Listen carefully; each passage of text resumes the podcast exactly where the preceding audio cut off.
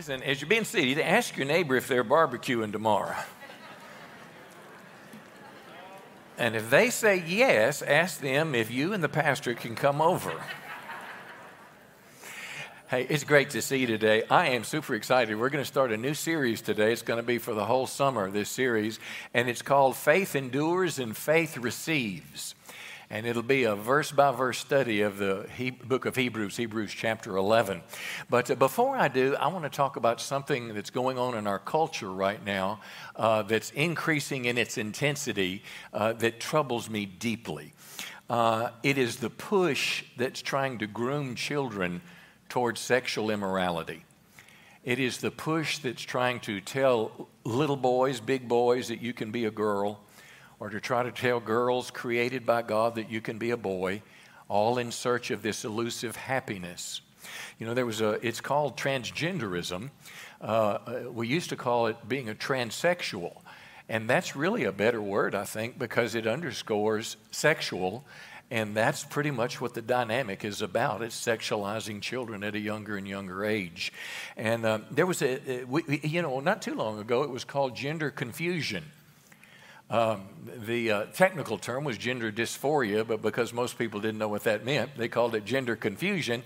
And as a culture, and I want you to think about this, not too long ago, medical professionals and school professionals and others in our culture would try to help people find their happiness and acceptance of their identity the way that God created them. But all of a sudden, it seems like the world has shifted and not only ignoring the Bible, but ignoring science because biologically, if you're a male, no matter what they do with hormones and other things, you could never ultimately be a female, and vice versa. Now, I, I really want to encourage you to listen to me if you're, if you're in your teens, 20s, or 30s, because your world is engulfed in this. Uh, it's all over social media. You see celebrities on social media that are being celebrated. Uh, you see it in schools, you see it in stores. It's cool. You're trying to get you experiment with sexual identity. And I would just ask you to, with an open mind, for just a couple minutes, let me talk to you about some things about this. Uh, I want to give you some facts first, and then I'm going to tell you what the Bible says. And here's really what the issue is. Am I going to respond to the Bible as God's word and what God says, or am I going to follow what everybody else is doing? And uh, so I'll talk to you about what the Bible says, but then I'll talk to you about how, as a Christian, we might respond to this whole movement or people that are caught up in it or, or entrapped in it. Let me give you a few facts first. First, let me show you a picture here. This group is called the Sisters of Perpetual Indulgence. And they were invited to a, uh, now they're men dressed up as Catholic nuns who are women, they're men, uh, uh, and they were, um, their motto, let's see, their motto is, well, I can't, here we go, go forth and sin some more. So that's their motto. And the Dodgers baseball team invited them to come in June in celebration of Pride Month. Well, when the public found out about it, they just went nuts. And uh, then, so they disinvited them and then when, they, when the rest of the world found out about it, they went nuts because they were disinvited, so they got reinvited. Now, I, am just aware that I forgot to do something that I want to do, and then I'm coming back to this. But we have a, a young lady, and she's here from um, the school district in Prescott.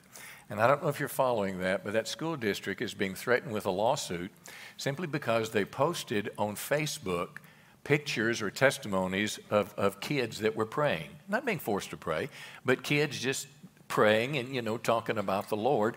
And they made bibles available for kids that wanted them again not forcing them not in the classroom. But anyway a group is found out about that and uh, they're being threatened with a lawsuit. And i want to encourage you to pray for them that they stand strong. Because how many know listen our nation was founded on god and prayer and our nation is better off, come on, when people are following the, the morality of the Bible itself. And they're going to be, why don't you stand up there? Uh, she, she, lives down there. She told me they're having a prayer meeting this Tuesday at 6.30. Uh, Prescott campus. Yeah, the community. It's going to be a community prayer meeting. So, you know, if you care about going down there, you might just go and show a little public support there. Lord, we just want to pause just a moment and just pray for not only the school superintendent, whoever the lawyers that are involved, and all the decision makers on the board, that they would have the courage to, they're not breaking the law. They're actually doing what's right in the boundaries of the law, and they're doing what was modeled in America for decades and decades and decades until human humanism and secularism pushed it aside. So we pray that your grace, Lord, would be on them and they would stand strong and this thing would turn out for good in Jesus' name. Come on, give them a big hand. We're very proud of what they're doing. So, back to the sisters. So that's out there in Dodgerland. Uh, uh, I'm sure you've seen this guy on Bud Light. His name is, well, it's a biological male, but he decided, I think during COVID, that he would be a female and got millions of followers on TikTok, and now he's famous. His name is Dylan uh, Mulvaney.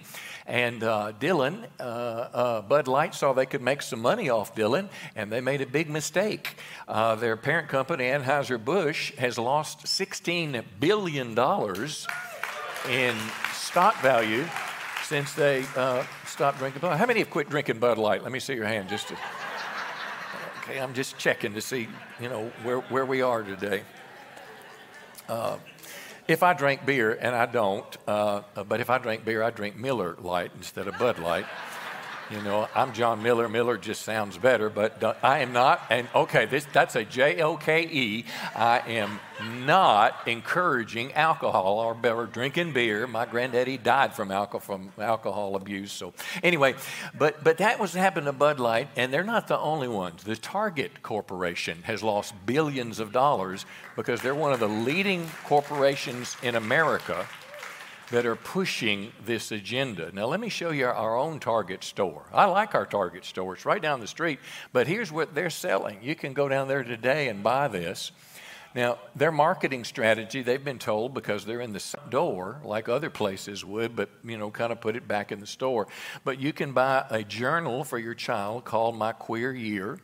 Uh, you can buy pride flags and floats and all little toys and things to celebrate. You can buy a book called "Twas the Night Before Pride," and everybody's happy there, of course. And here you can buy a, a, shirt if you're, a, I guess, a teenager here or young in your 20s. Uh, it's a young girl, and it says "Busy Thinking About Girls." Well, that's our local Target store. Uh, the, these are just some things that are going on, and it just keeps popping up and up and up. And I felt to say something. I've got some good news. In Texas, uh, recently, Senate Bill 14 was passed that would prohibit children under the 18, age of 18 from assessing transition related medical treatments. Uh, in other words, no puberty blockers, no drugs, no hormone therapies, no surgeries protecting children. And that's why I'm saying this today. It's not because I hate transsexuals or people that are in this movement. It's because children should be protected and children should be kept from uh, uh, what could turn into something very devastating in their life. They should, be, should, they should be protected from it. And Greg Abbott said he's going to sign the bill into law. Now, here's what really matters what does the Bible say? Because here's the deal the Bible is either true or false. It's either God's word or it isn't. And we'll make decisions in life based on that very thing. I think there is enough evidence for a, an open minded person to see that the Bible is indeed truly the Word of God. But God said in Genesis 1:27, God created human beings in His image, He created them God created us as male or female.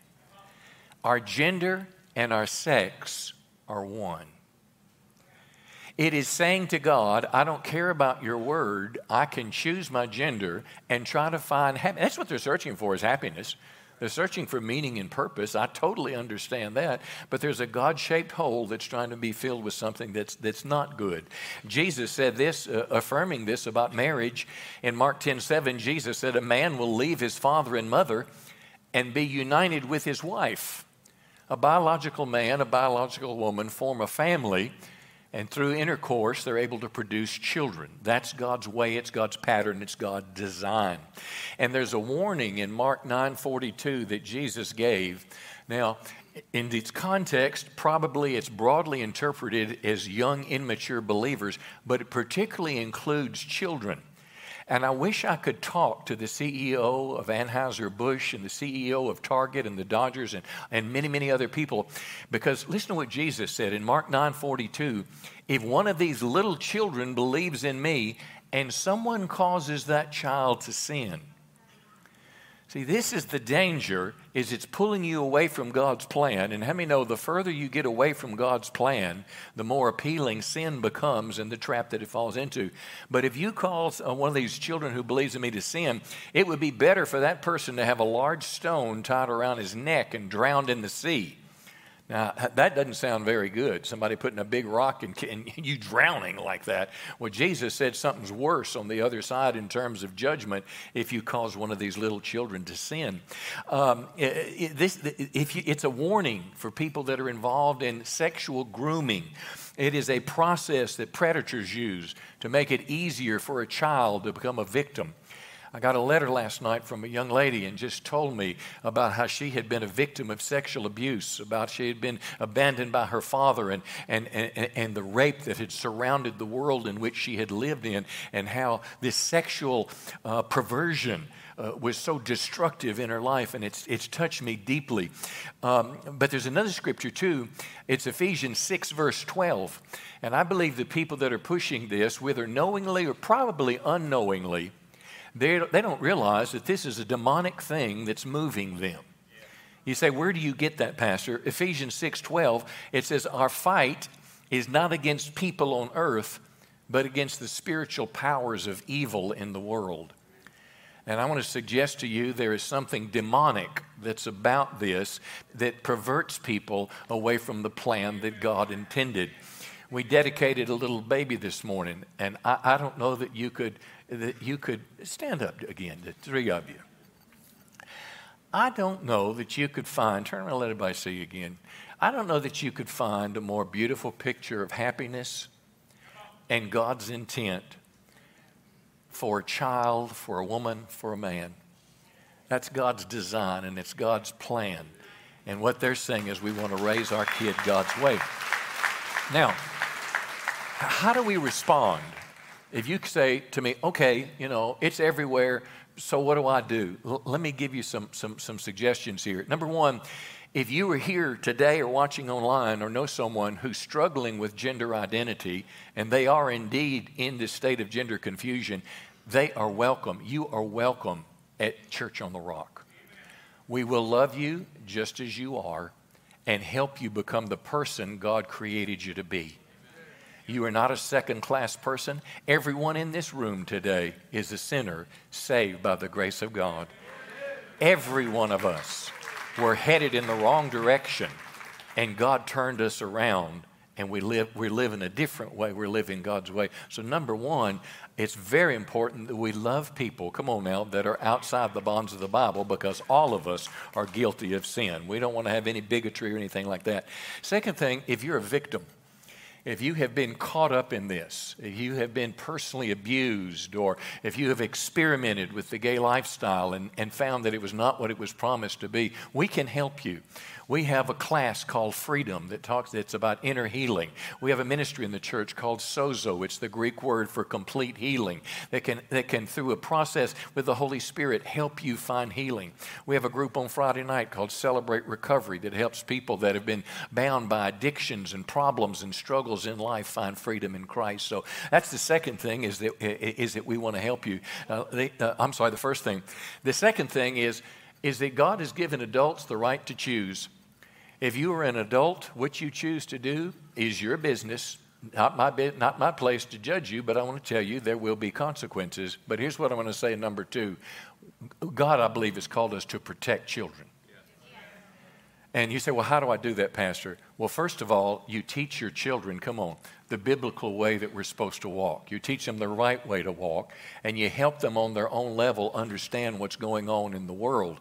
Now, let me say this for the third thing. If you happen to work for the Dodgers, now I doubt you work for the Dodgers living in Texarkana, but you may work for Target. if you work for Target, let me say, I understand that this is a corporate, more than likely not your decision and not about you, and we love you and we support you. If you work in any corporation, in Texarkana or anywhere that is pushing this whole agenda of sexualizing children, this is not against you. You pray about where you're supposed to work, and if you believe you're in God's will, I say let your light shine and thank God for a job and a paycheck. Um, uh, because, listen, I like our Target store in town, and it bothers me to say this. Every time I go in, it seems like I can get in there quick, I can get out, the people are friendly, I find what I'm looking for, uh, but it bothers me to say, to say this.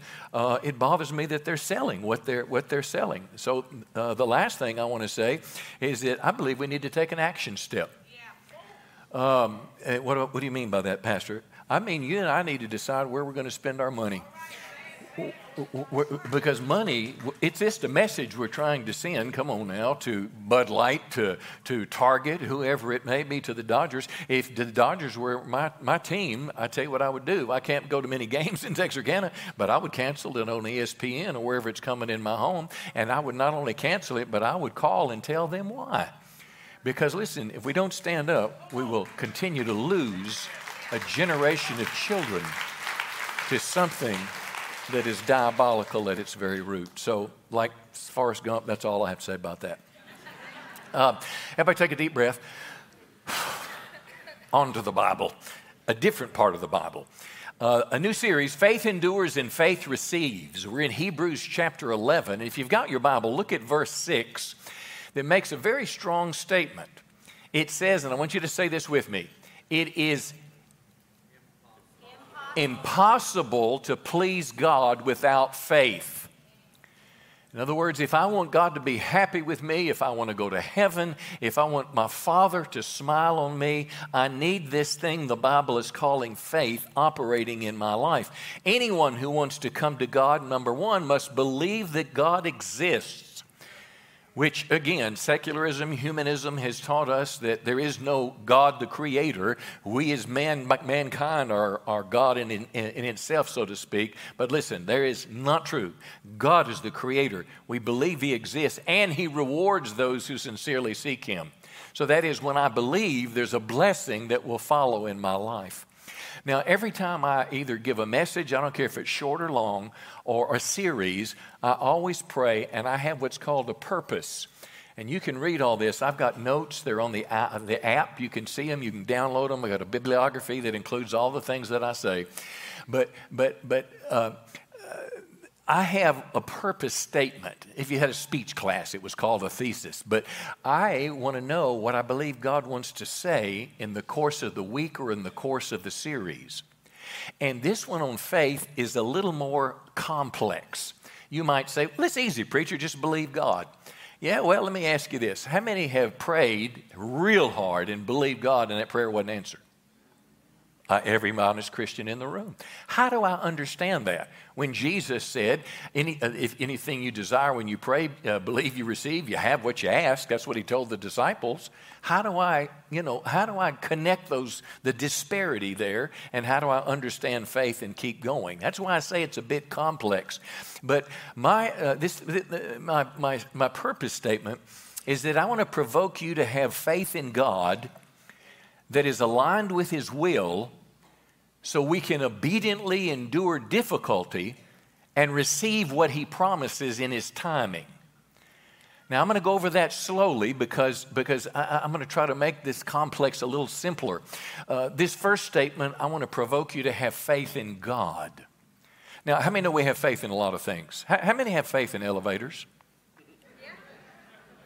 You, I, I, don't know. I, I, it's been a long time, but there used to be a restaurant on the t- in downtown Dallas. The top of this, I don't know, 75, 80 stories in the air, and this restaurant would turn around, and I'd say, "Jesus, don't let an earthquake come." But you step on that elevator, and you have faith. You hit that button, and you're glad to get off of it. Uh, how about not only an elevator, but uh, how about the uh, USDA that watches over our food supply? When I say my prayer today over lunch, I'm not going to say, Lord, please don't let there any be dangerous bacteria or anything like that. FDA pretty much takes care of that, and I have faith in that.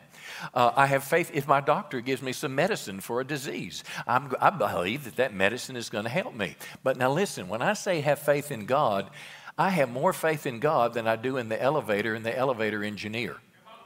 I have more faith in God to protect me than I do than that mechanism that's supposed to freeze in case the power goes out. I have more faith in God than I do the FDA. I have more faith in God is my great physician that will use the medicine that the doctor gives me, but my faith is in God as the great physician. So this is very important that we all have faith, but it's ultimately in God. Now, I'm, gonna, I'm adding to this as I go. I want to provoke you to have faith in God that's aligned with His will. Now, how many know we can ask in faith and ask for God to do something and not get the answer we wanted and be very frustrated with God? If I had gotten what I wanted, Linnell, put your fingers in your ears just a minute. I would have married, please. I would have married the wrong woman. Because I found this gal when I was in uh, the Navy and I thought she was going to be Miss Miller. And uh, I was, uh, the love bug had stricken me and bad. And, and, and I'm, i left Adak, Alaska, where she was, and she never wrote me again. She never called me again. She took all my presents that I sent her, and I never heard back from her. And I heard later that she married one of my friends. and I was mad at God for two weeks, and the way I showed him is I didn't go to church. But I'm telling you a true story. But sometimes God doesn't answer our prayers. I don't care how much faith you have, because He knows that there's a better plan. Come on now. He knows that there's good, better, and best, and I got the best. Um, so 1 John 5 14 says, If we ask anything according to his will, he hears us. And if he hears us, we know we have the request that we've asked of him. So let's keep going now. This, this purpose statement, I want to provoke you to have faith in God that will help you endure difficulty. How many have been a Christian over 10 years? How many can say, I've had some real challenges in those 10 years? It's been hard for me to hang on to my faith sometimes. Sometimes my faith is shaken. Well, Hebrews 10, verse 36, and we'll read this probably starting next week because how many know you don't, Hebrews 11 doesn't start with verse 1. It starts with the context of what he just said. And what he just said was this patient endurance is what you need now so you will continue to do God's will, and then you'll receive what He's promised. Hebrews 11 is going to inspire your faith because we're going to see God do miraculous things in people's lives. But for most of them, there was a time of difficulty that they went to, went through between God's promise and the time that it actually happened. The fourth thing that faith does, and this is the part that excites me the most, is faith in God helps us receive what God promises. Now that's, that's what interests me, the receiving part. Hebrews 11, verse 11, this is this now. It's by faith that Sarah was, Sarah, Sarah was able to have a child. You say, well, what's the big deal? I mean, you know, there's, we dedicated a baby today. Thousands of babies are born in America every day. I mean, what's the big deal? Here's the big deal the Bible says that Sarah was barren, she could not have children, and she was now too old. How many ladies would like to have a baby at 90 years of age? Could I see your hand, please? My wife, she, I mean, 80? Who'd like to have a baby at 70? 60? 50? 40 maybe. Why am I asking that question? This woman couldn't have a child and it was impossible, and faith helped her receive a miracle from God. We're going to learn about that. And then lastly, provoke people to have faith in God, listen now, that receives what he promises, but it's in his timing. You know, Joseph had a dream when he was 17 in, in, in, the book of Genesis that he would be a world leader.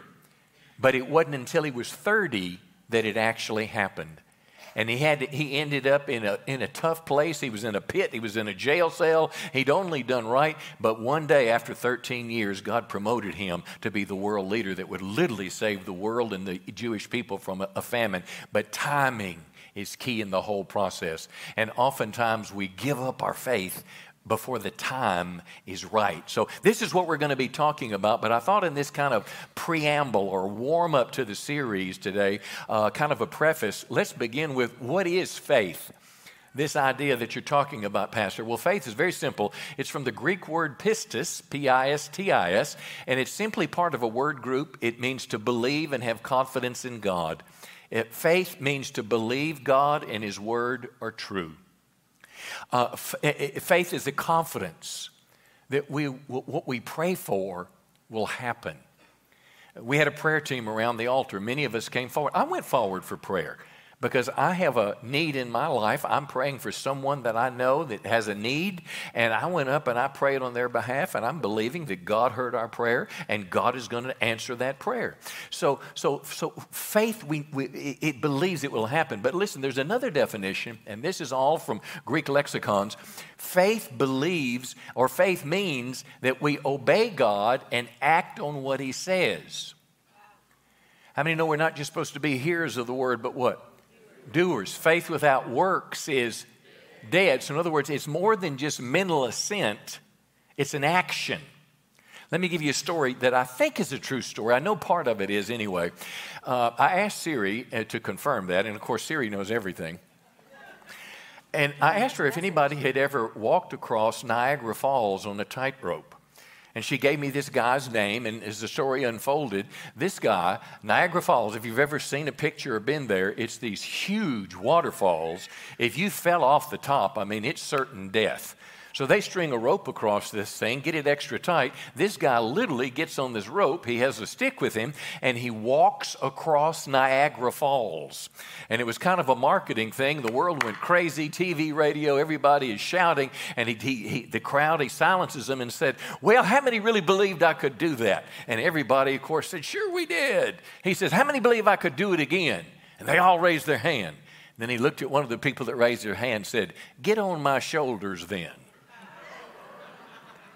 Well, how many know faith became unfaith real quickly?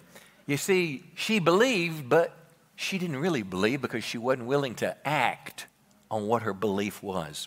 So that's kind of the technical definition. Hebrews 11 1, the Bible defines faith for us. It says faith, faith, faith is the, now Siri's talking to me, oh gosh. She's saying, Who do you want a message? Working on that. What? What?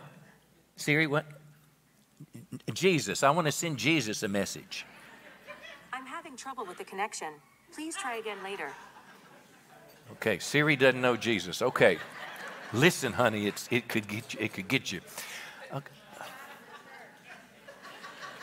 Hebrews 11, 1. Now, faith is the assurance of things we hope for, the conviction or evidence of things we don't see. In other words, in a court of law, you provide evidence to prove or disprove the crime. Well, faith has that sense of solidarity to it. It's the conviction, it's evidence, it's being sure of what we hope for uh, years ago when we bought this building, Gander Mountain, that we're in. Can I tell you, we had to have a lot of faith. We had to hear God because it was four and a half million dollars with no, re, you know, uh, it had to be all remodeled, and we needed to buy some more land, and we didn't have that much money. Uh, COVID was coming, and we couldn't even meet, but we felt the Holy Spirit tell us to go ahead and do it. And I want to tell you today, we're about to go under a million dollars in debt, and we're going to pay it off soon.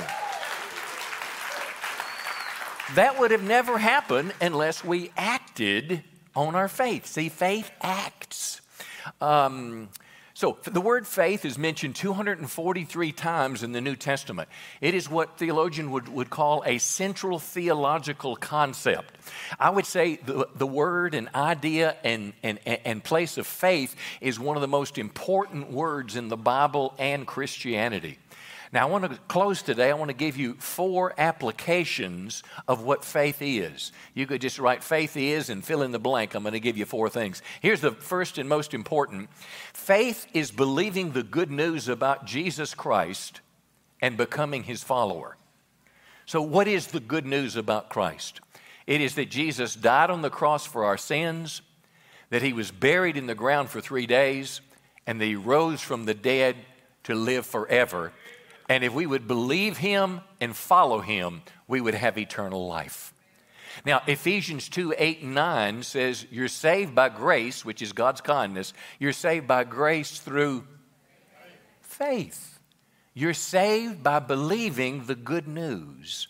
not by any good work that you could ever do. So, faith, faith, through faith, we receive forgiveness and eternal life. Which, by the way, if you're uncertain about your eternal soul, we'll pray for you at the end of our service today and help you make that step to Christ. Here's the second thing faith not only starts our walk with God, but we live by faith daily.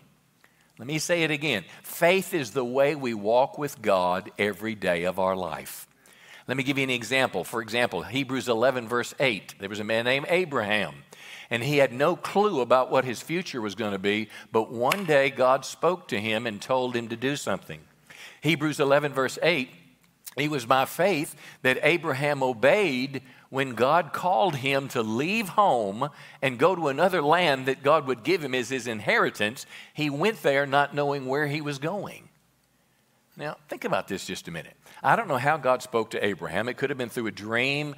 Uh, it, it, could have been through, and probably like the voice of the Holy Spirit, that, that impression. Uh, Moses, God spoke to Moses through a burning bush. We don't know. But somehow, God revealed his will to Abraham was he was supposed to go to what would one day be the Jewish homeland. And Abraham, by faith, believed God and he went there.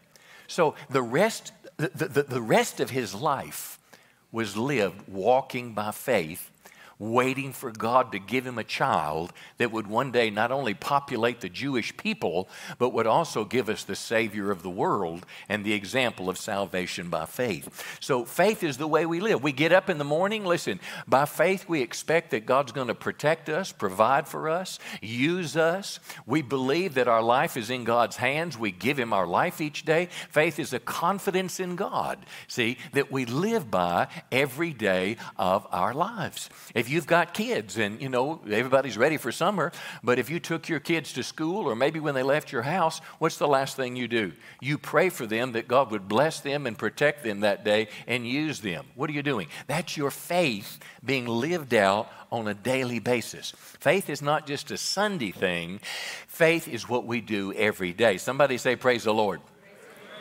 Now, uh, here's, the, here's the third one and, and I particularly want you, if you're a skeptic about the claims of the Christianity in the Bible, I want you to listen to this one because I think this might speak to you.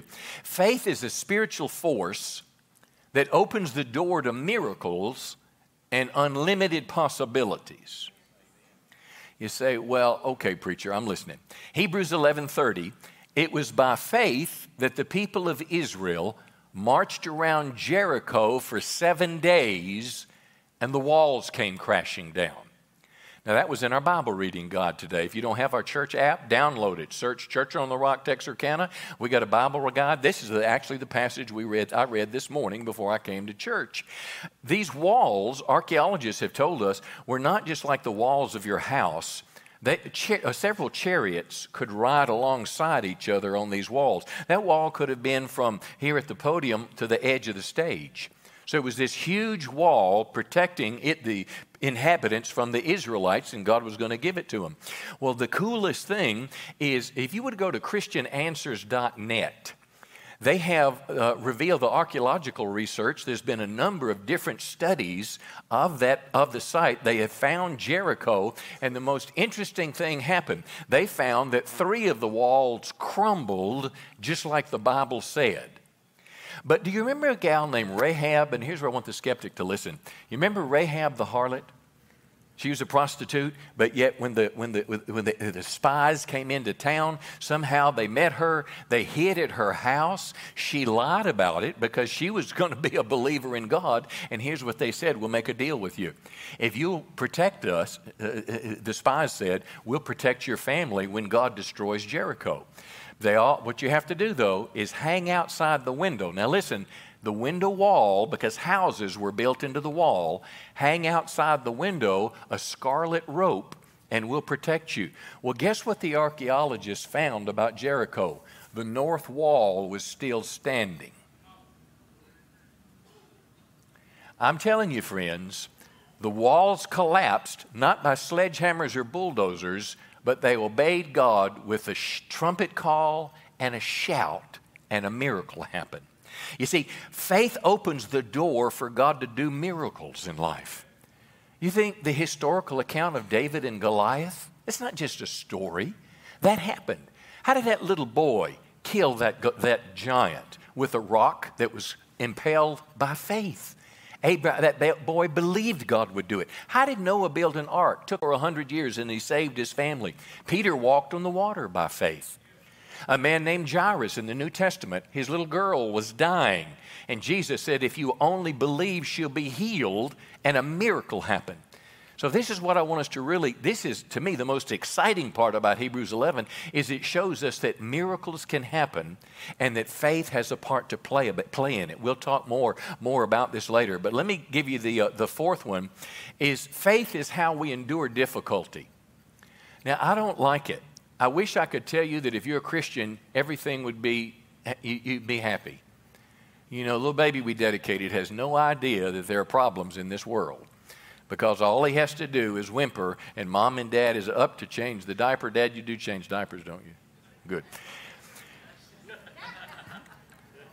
They're talking now. I don't. I think I've made. I think I made a But but but, but he, he's he's going to be changing diapers for sure. His his fair share. He changes diapers. He feeds that baby. That baby's hungry. That baby's wet. That baby's anything. All they have to do is cry, and she gets what she wants. But you know what Jesus said in this world? You're going to have some trouble.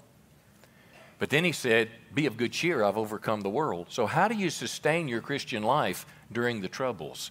It's through faith.